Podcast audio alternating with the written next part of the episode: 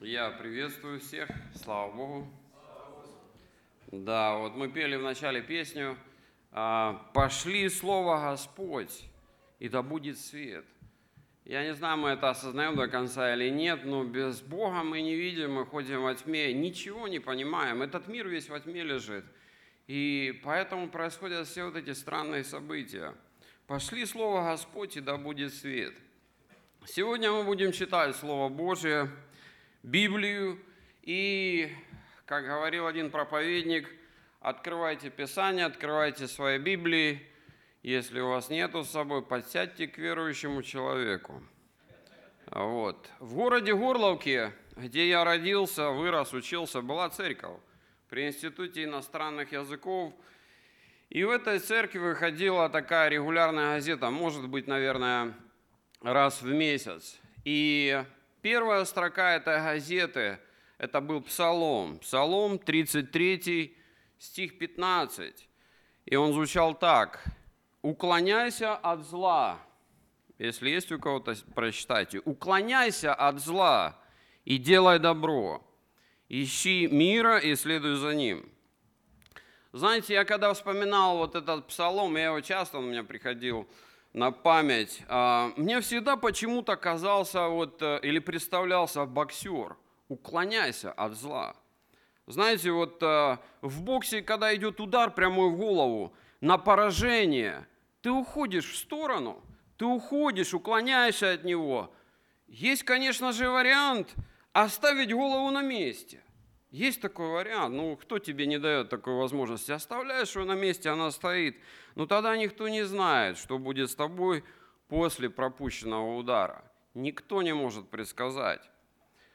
Но ты, как верующий человек, не стоишь на пути зла, ты уклоняешься – и далее в этом псалме еще интереснее, да, совсем не как в боксе написано, ты делаешь добро.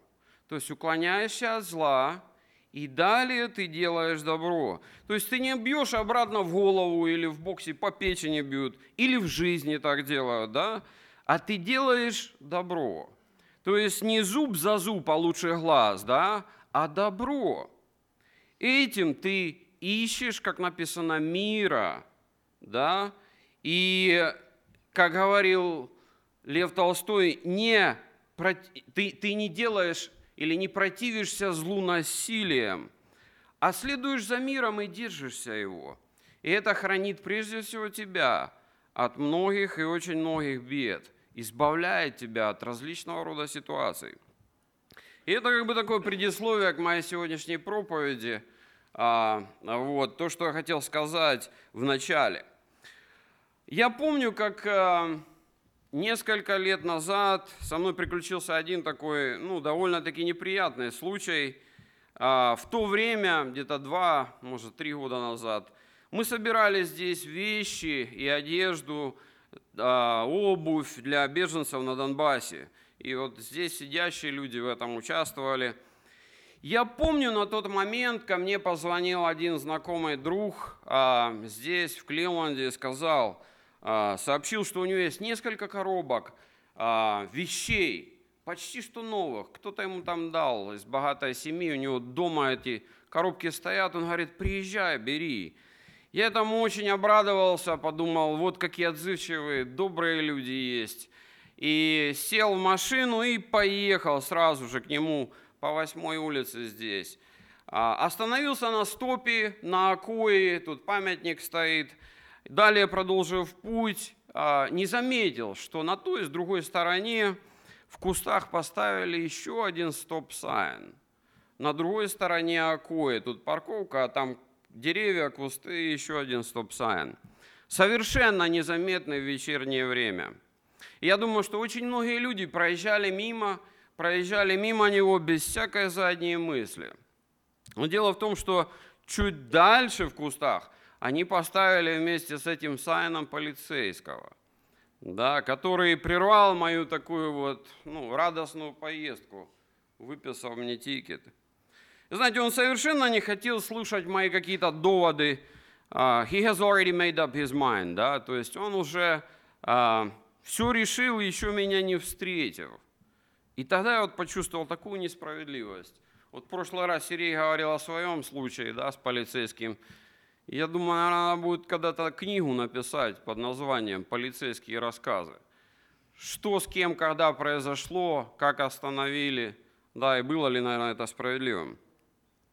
Вот. А, и тогда я был, ну, мягко говоря, так расстроен. Во-первых, потому что полицейский был неправ, и он это знал. Да, там не было до этого знака. А тот, который поставили вместе с ним, он совершенно был не виден. Но, как говорится в басне Крылова, а виноват ты в том, что хочется мне кушать. Виноват ты в том, что хочется мне кушать. И он дал мне тикет и сказал, суде, мол, это все расскажешь. Да? А, и меня эта ситуация, а, ну, мягко говоря, так ошарашила тогда. Я как-то так вот ехал, ехал, уже как бы все это осталось вроде позади, а у меня в голове крутился, постоянно крутился такой вопрос надоедливый. А, и этот вопрос был к Богу. И я сам себя спрашивал, Господи, а почему это произошло? Ну почему это произошло, Господи? Ну разве ты не видел, что мои намерения были хорошие, чистые, добрые? Я же ничего плохого не делал. Ну почему это ты допустил? Почему этот человек мне остановил и еще так несправедливо со мной обошелся? Я думаю, что у многих из нас время от времени возникают подобного рода вопросы.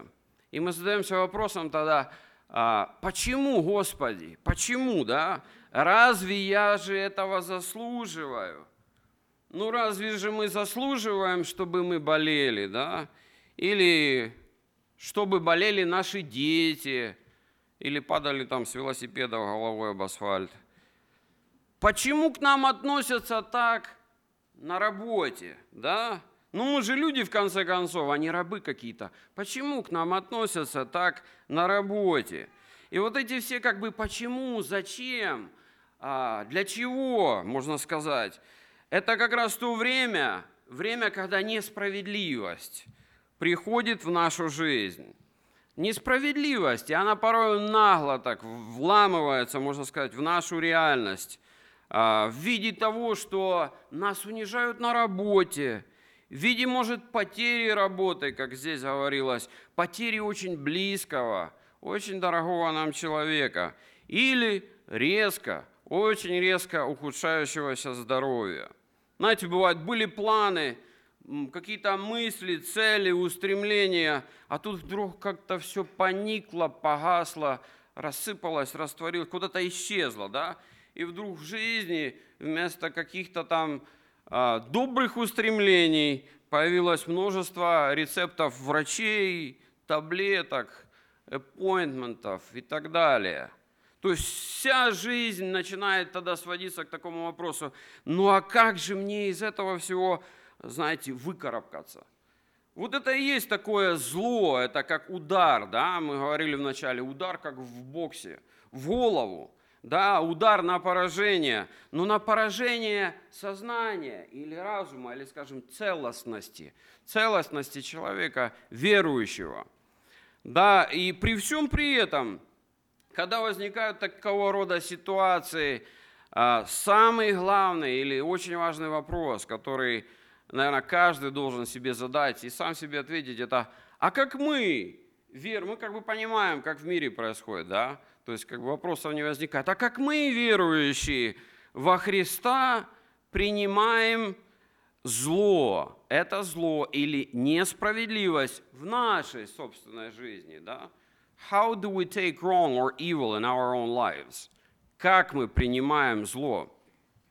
Я думаю, что это очень серьезная, такая обширная тема, выходящая далеко за рамки вот этого служения воскресного. И она показывает там, где мы находимся, кто мы на самом деле. И здесь можно как бы все одеться, как вот говорили в самом начале, красиво одеться, спеть правильные псалмы, правильно поступить. Ну, на час, на полтора, на два. Ну, человек может себя как бы собрать. Знаете, как сыны Зеведеевы при Христе. А можно нам сесть? Он говорит, ну, надо как бы креститься там, ну, и чашу. говорит, а что нам креститься? И, и креститься мы можем, чашу пить, да и чашу попьем. Ну, какие там проблемы? Можно же повторить это все, несложно. Но возникает при этом вопрос, да, когда с нами происходит зло, это зло показывает, кто мы есть на самом деле. Во Христе ли мы или нет. И глядя на тебя, что думают окружающие люди? Отличаемся мы от них или нет? Пойдут ли они в твою церковь, да, или пойдут ли они к твоему Христу, о котором ты, может быть, им говорил?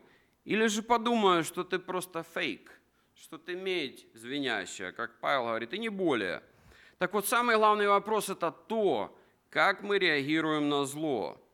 То есть, как я говорил, это такой прямой удар в голову, да, который может перевернуть, а может и не перевернуть всю твою жизнь. Какова реакция на несправедливость в нашей жизни? И вот чтобы ответить на этот вопрос, хотелось бы привести таких два примера. Один пример э, широко известный из Библии, вы его хорошо знаете, но другой такой современный, э, свеженький, вот здесь из Чатануги. Вот. Первый пример – это Иоанна, 18 глава, с 1 по 10 стих. Иоанна, Евангелие Иоанна, 18, 1, 10. Здесь написано, что, сказав сие, Иисус вышел с учениками своими за поток Кедрон, где был сад – который вошел сам и ученики его. Знал же это место и Иуда, предатели его, потому что Иисус часто собирался там с учениками. И, тогда, э, и так Иуда, взяв отряд воинов и служителей от первосвященников и фарисеев, приходит туда с фонарями и светильниками и оружием. Иисус, Иисус же, зная все, что с ним будет, вышел и сказал им, кого ищете? Кого ищете, да? Интересно вообще такой вопрос. Кого ищете? Вот толпа собралась с фонарями, с оружием, он к ним подходит и говорит, а кого ищете? И ему отвечали, Иисуса Назарея. И Иисус говорит им, это я. Стоял же с ним Иуда, предатель его. И когда сказал им, это я, они отступили назад и пали на землю интересный момент. От признания того, что Он есть Иисус Христос, эти люди просто падают на землю. Просто падают от силы Его Слова, от признания, что Он есть Иисус Христос. Знаете, эти люди, я думаю, что у них как бы, ну, какое-то невосприятие или неправильное произошло. Вот они идут, им сказали разбойник, мятежник, а, что еще там наговорили. А тут стоит человек – который совершенно смиренный, он не бежит, он не скрывается, он говорит, это я. И они просто падают, падают назад написано. Опять спросил их, кого ищете? Нам у нас в детстве говорили, когда кто-то ходит рядом, там говорит, ты что-то забыл. так ходит и ходит, говорит, ты что-то здесь забыл или ты что-то здесь потерял. Ну, ты как бы скажи, определись, да. И он спрашивает опять их, кого ищете? Они сказали Иисуса Назарея. Знаете, второй раз они как бы, ну, как я вижу, бубнят себе что-то под нос, потому что они, не, не, они в нерешительности, потому что, опять же, они не видят того, за кем пришли во Христе Иисусе. Иисус отвечал им, что это я. Итак, если меня ищете, оставьте их, пусть идут. Да сбудется слово, реченное им – из тех, которых ты мне дал, я не погубил никого. И дальше идет ключевой такой стих. Симон же Петр, да, после слов Христа, как Христос сказал, вы как бы их оставьте, а дальше, дальше что будет уже. Симон, Симон же Петр извлек меч и ударил а, первосвящ, первосвященнического раба и отсек ему правое ухо. Имя рабу было Малх. И вот мы здесь читаем – момент такой, что приходят люди, солдаты и прочие, да, чтобы арестовать Христа. И Петр, на тот момент еще ученик Христа, но еще не апостол, просто ученик, Недолго думая, достает меч и отрубывает ухо рабу первосвященника. Это само по себе уже преступление. Это преступление. И я, конечно же, не богослов, но мне кажется, что все, при всем при этом Петр не был таким, знаете, снайпером, э, таким вот виртуозно владеющим мечом человеком. По-английски говорят swordsman. Да, э, он, он э, не, не, не прицелился так как-то, знаете, так хирургически точно раз и отрубил только ухо, не задев при этом других частей тела. Знаете, если меч идет, это надо постараться очень-очень точно не попасть ни в грудную клетку, ни, ни в плечо, не разрубить при этом человека. То есть э, со стороны, наверное, могло показаться, что это как бы такое, знаете, последнее предупреждение, да, отрубил ухо, на вот это, как, Малх, его звали этого э, раба первосвященника Малх, набери ухо и уходи пока отсюда, по добру, по здорову. Да, то есть отрубил ухо. Да, и, и, и так может показаться. Но я думаю, я думаю, что Петр все-таки целился в голову. Целился в голову, но попал в ухо. Как телохранитель, да, как security. То есть это уже было последнее, что как он думал защитить Христа. Но по милости Господней он промахнулся. Он промахнулся. И если бы не так, то, наверное, у нас бы не было сегодня первого и второго послания Петра. Интересно, что реакция его на вот эту ситуацию – это чисто человеческая реакция. Он еще здесь ученик Христа и далеко не апостол.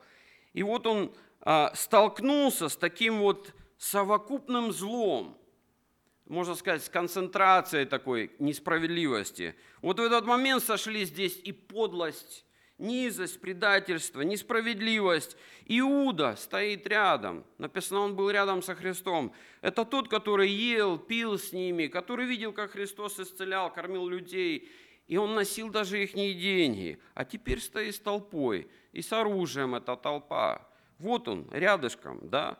Несправедливость и клевета. Эти люди пришли за Христом, как за разбойником, в других вариантах написано, как за смутьяном, да, или за мятежником. И я думаю, как раз поэтому они отступили, когда Христос говорит, это я, потому что он был не похож ни на что из, из того, что они себе представляли.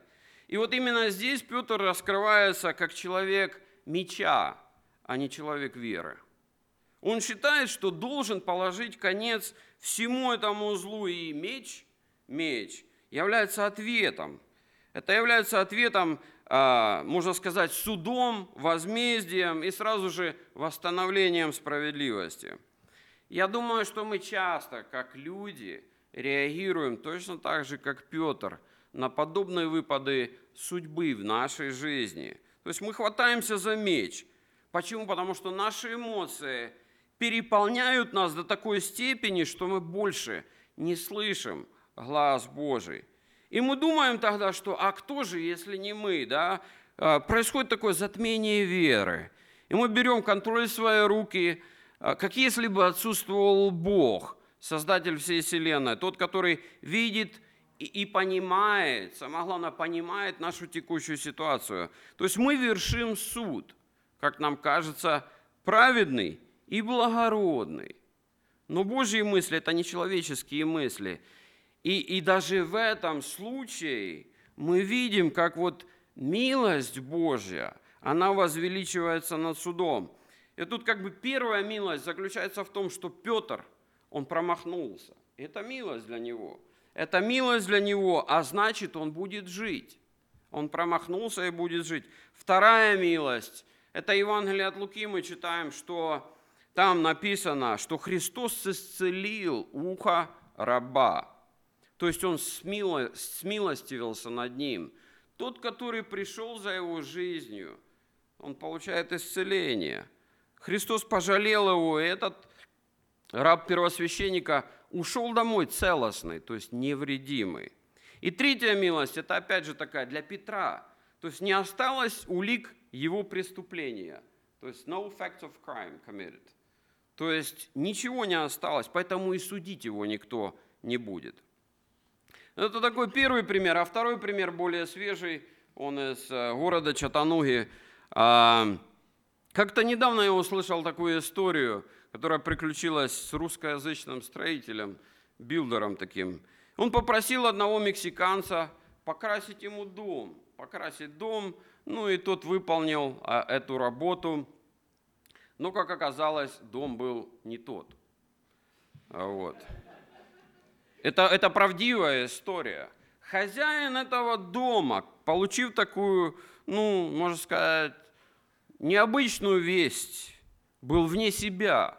Вне себя был и повторял слова «I hate painted brick». «I hate painted brick». Ну и потом, как позже сообщали другие люди, в этом subdivision е живущие, русскоязычные, они видели, как вот этот builder бегал за тем мексиканцем по subdivision у и кричал, я его убью, я его убью. Он бегал и кричал, он хотел, если бы, наверное, у него был меч, как у Петра, ну, по крайней мере, бы отсек ему ухо. Да, то есть, но самое печальное в этой истории, что этот человек ходит в церковь и называет себя христианином.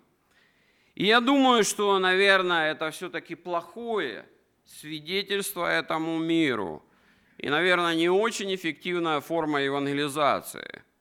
Если смотреть на эту историю, то как бы задаешься вопросом, а как бы в этой истории кто вообще верующий? Ну, как бы с какой стороны, вот, кто верующий? То есть это, это такой, как бы, это случай из жизни – и, в принципе, этого человека знают даже я. Вот. Кроме тех людей, которые об этом не говорили. Так вот, в таких примерах наблюдается такая, скажем, цепочка событий. Происходит зло или несправедливость, потом идут эмоции или переизбыток эмоций, и непреодолимое желание восстановить э, а, все правильно сделать, восстановить справедливость here and now, как говорится, а лучше еще yesterday. И вот а, как бы сегодня мне хотелось посмотреть, а, а, а откуда же не, получается или начинается неправильное вот это поведение, то, которое может стать преткновением многим, семье, людям окружающим, на работе и так далее, то есть таким шлагбаумом а, на пути ко Христу, такой red brick wall. И я думаю, что момент вот это затмения или а, то, когда человек перестает, скажем, правильно реагировать на ситуацию, начинает происходить, когда в человеке вспыхивает фонтан такой эмоций, да, и всплеск. И дьявол берет нас как бы за вот этот, за наши эмоции, ухватывается и пытается повести нас, изменить наше поведение. Он как бы нас подталкивает через это к решительным таким действиям. Это, когда, это тот момент, когда мы уже начинаем думать, ну это уже слишком, это уже предел, надо что-то с этим делать. И мы начинаем бороться со злом и сами не замечаем, что борясь со злом, мы постепенно перекатываемся на его сторону. И как точно отметил один поэт, так со злом сражалось милое добро, позабыв про жалость очерствив нутро. Храбро, беззаветно и во вкус вошло, так что незаметно стало злей, чем зло.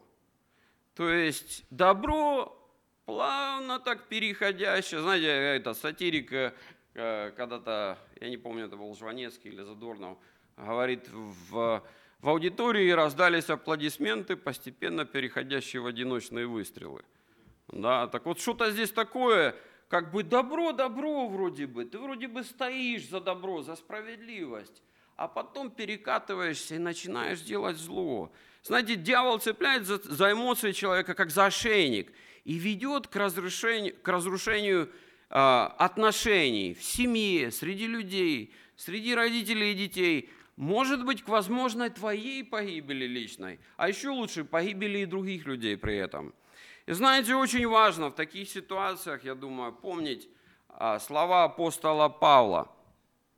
Это 1 Коринфянам 6.7. «А не лучше ли вам остаться обиженными? И не лучше ли вам терпеть лишение?» Знаете, как-то пару сред назад мы вспоминали как раз этот стих, а, ну, может быть, в свете не очень приятных страниц истории города Кливленда, когда в то время никто не хотел оставаться обиженным, и это упрямство привело к разделению. Никто не хотел терпеть поражение, не позволяла гордость. Но мне хочется напомнить, что написано, что Христос, Он не только остался обиженным, но был еще и распят. Не просто обиделся и ушел в сторону, а был еще и распят при, при, при всем при этом, но и воскрес для нашего с вами оправдания. Дело в том, что когда мы вершим суд, то тогда у нас уже не остается никакого оправдания. И стихи в Библии, которые написаны, которые мы там читаем по воскресеньям или когда мы читаем, они больше к нам не имеют никакого отношения. Мы сами по себе – и духовный меч тогда наш, Слово Божие, он уже не проникает до помышлений сердечных. Да, когда этот человек гонялся за мексиканцем, какая проповедь Евангелия? Ему бы ноги унести, ноги унести. Не проникает больше духовный меч до помышления сердечных. Почему? Потому что мы берем в руки меч физический.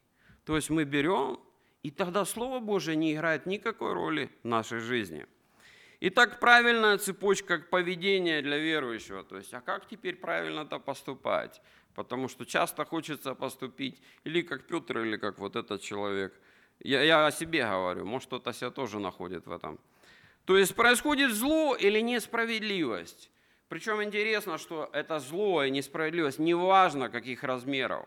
Сегодня маленькая, завтра там война началась, там настолько происходит столько всего, кажется, ну, ну это вообще невыносимо. Дальше идут эмоции, после, после зла и несправедливости. Нам никуда от этого не деться. Человек создан с эмоциями. Христос, Он гневался, плакал, Он расстраивался и радовался. И эта часть, если мы имеем ум Христом, и написано, чувствование у нас тоже это будет. Дальше идут эмоции, я сказал. Зло, эмоции – но после этого, после этого, вот момент поворотный, мы делаем волевое решение для себя, для себя остаться обиженными и не сражаться с плотью и кровью. То есть мы говорим, как верующие, я выбираю для себя уклониться от этого зла, не идти на пролом, уклониться. Я, я не буду принимать его в сердце, и я не дам ему в своем сердце место. Я не буду мстить зуб за зуб и глаз за глаз, потому что это не есть учение Христа. То есть я смиряюсь и полностью предаю все в руки Божьи. То есть таким образом тогда мы умерщвляем наше желание. Или Библия говорит нам, что мы пленяем наши мысли – наши мысли, от соответственной поступки в послушание Христова. И тогда со смертью наших желаний начинает происходить наше собственное преображение в образ Христа. Я понимаю, что очень мало людей или делают, или задумываются об этом. Но тогда мы начинаем, только тогда преображаемся в образ Христа. И в послании к римлянам, 6 глава, 5 стих написано, «Если мы соединились с Ним подобием смерти, то будем соединены и подобием воскресения. Подобие смерти редко у кого когда происходит. Но если мы поступаем так, уклоняемся от зла и ищем добро, то тогда мы потихонечку начинаем следовать за Христом.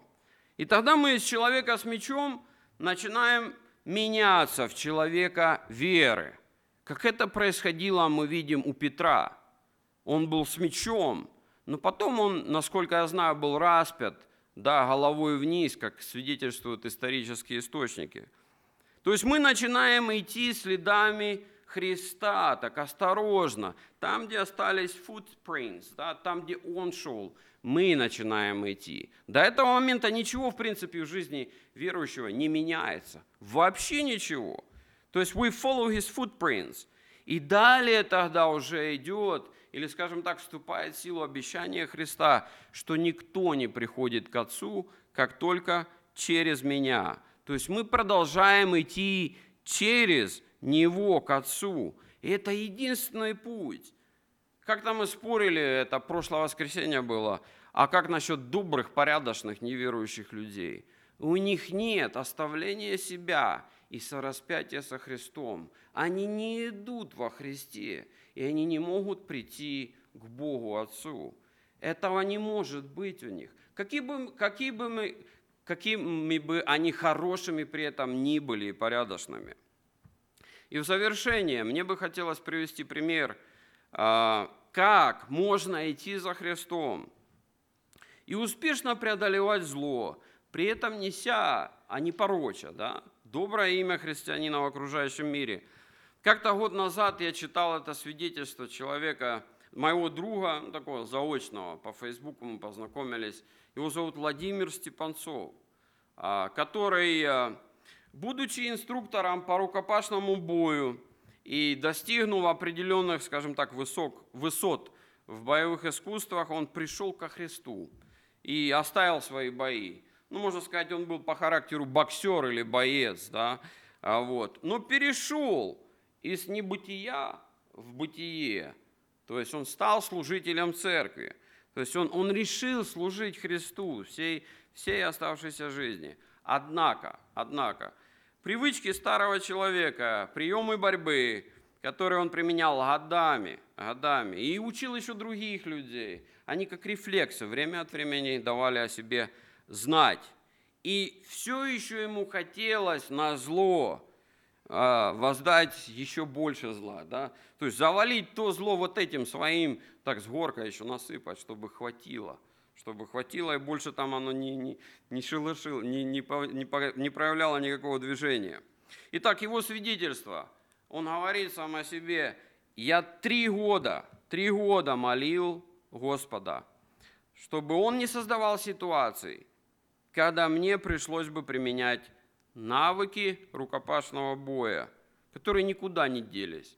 Ну, я вообще представляю себе ситуацию. Он служитель церкви, выходит, проповедует, а тут как бы такая ситуация происходит, и, и чешутся у него руки, руки с навыками, когда вот ему хочется, хочется все сделать так, как делал раньше.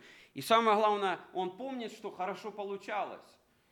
В конце был успешный результат разрешение, ну, по крайней мере, ну, видимое разрешение конфликта. То есть э, он молил Бога, э, молил Бога три года, чтобы не возникало ситуации. Но науки никуда не делись, и он по-прежнему вынужден был предупреждать, чтобы при нем не делали резких движений. Но Господь был верен. И однажды, когда мы с соседками шли со служения, во дворе наткнулись на массовую драку. Массовую драку. И я предложил помолиться. И когда мы стали молиться, драка рассосалась, как и не было. Потом однажды в троллейбусе рядом со мной тоже началась драка. Я положил руки на плечо драчуну и сказал, мужик, успокойся. И почти мгновенно наступила тишина. Троллейбус остановился, мужик что-то пробурчал и вышел. И так в тишине мы проехали еще несколько остановок, и потом я вышел. Много лет я боролся сам с собой, но Господь всегда был верен. Он останавливал меня разными способами, когда меня несло, и я ехал разбираться, будучи готовым вырвать кадык у мерзавца. Он переплавлял мое сердце – практически демонстрируя слова «мне отмщение», «я воздам». И до сих пор рефлексы иногда просыпаются. И только милость и благодать Бога не дает мне сделать что-то, о чем мне придется сожалеть в вечности. И в заключение мне хотелось бы повторить тот псалом, с которого мы начали эту проповедь, это 33 Псалом, 15 стих. «Уклоняйся от зла и делай добро, ищи мира и следуй за ним». Аминь. Давайте мы встанем и помолимся.